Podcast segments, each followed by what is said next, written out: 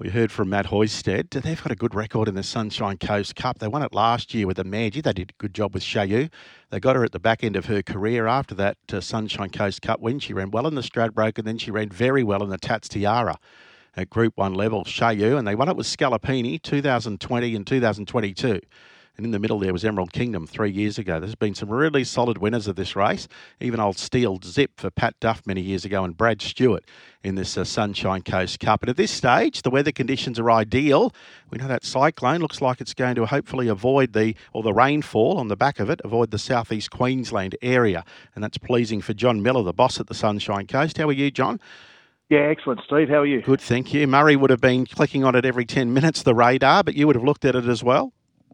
Yeah, it's been a, a funny couple of weeks. Um, obviously, knowing that the meeting was coming up on the, the, Saturday meeting, one of our feature days, and with the weather we've had, it's uh, quite unbelievable. Even uh, I think it was last week, Murray said like the total rainfall we'd had last year was 930 odd millimetres, and in the 17 first 17 days of January it was 440 we'd copped. So um, nearly half of last year's rainfall in, in, the first 17 days of the year. So, um, yeah, it's put us under the pump a little bit, but uh, fine weather this week. Um, the track uh, looks fantastic, and it looks like that. You know, there, there is still a chance of rain, but nothing like what was being forecast earlier in the week. Probably in the soft five range now, is it?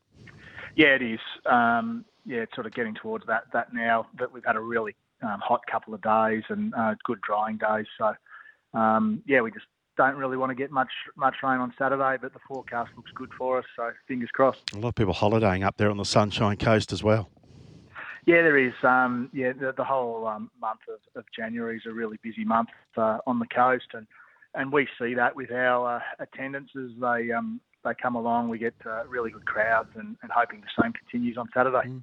John, you get three tab Saturday meetings or metro meetings a year. I just wanted to get your thoughts on the timing of the races. I mean, I know it's been experimented, you know, the later finishes and so on. Where do you think that sweet spot? I mean, are you, you know, around quarter past five for the last here? what's your your thoughts on that?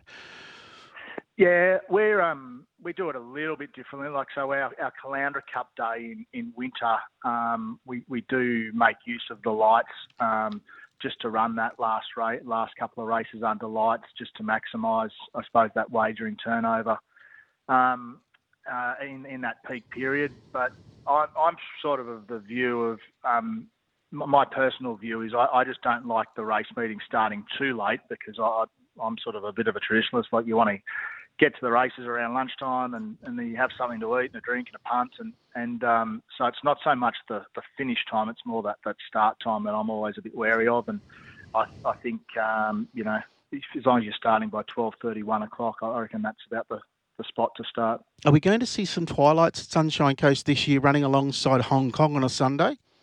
Yeah, we're going to trial. Um, there's a few Sundays coming up where we're just going to trial a, a later start, where that'll be around It'll be around two o'clock um, start and finish around sort of six six thirty. Um, so that's just really to get some data on the wagering side of things. I, I know Racing Queensland's really keen to do that. Um, as I've just said, my, my personal view in, in, terms of trying to get people to the track, and, and that's uh, what we're about and looking after our members. It's it's probably a bit late, but we're happy to do the trial um, just to get some some data and if it and see how it stacks up compared to you know, that normal one o'clock start on a Sunday. Last time I was up there on the Sunshine Coast, we did our program from there, and Murray Weeding was good enough to take me around that new stable complex when I finished the show. They're quite magnificent. And are they full now, all those new stables there at the Sunshine Coast, John?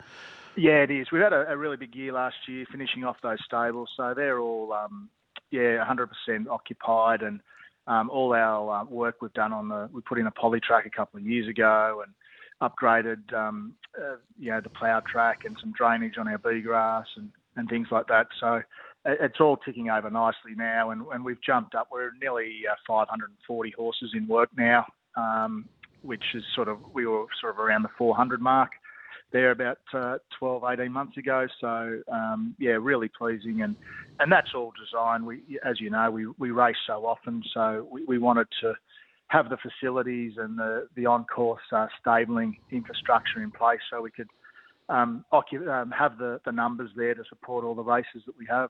What I liked about the stables is they were actually designed with someone, you know, with the needs of what, what the trainers wanted. You know, the power points in the right places where you tie the horses up to, just different fixtures in the in the stabling area. It's been it was very well thought thought out. You know, it's like someone developing a radio station that's never been on the radio. You know, it's, it's actually they're very very good in that regard.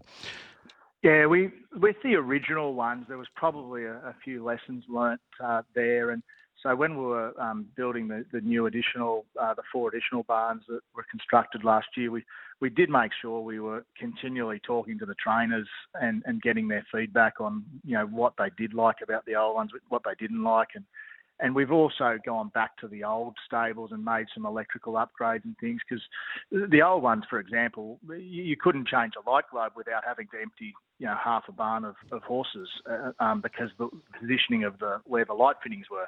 So we've changed all that around and um, really upgraded the, the whole complex now, which is fantastic. You don't miss Albury, John? Uh, no, no. Uh, I, I, do love Albury.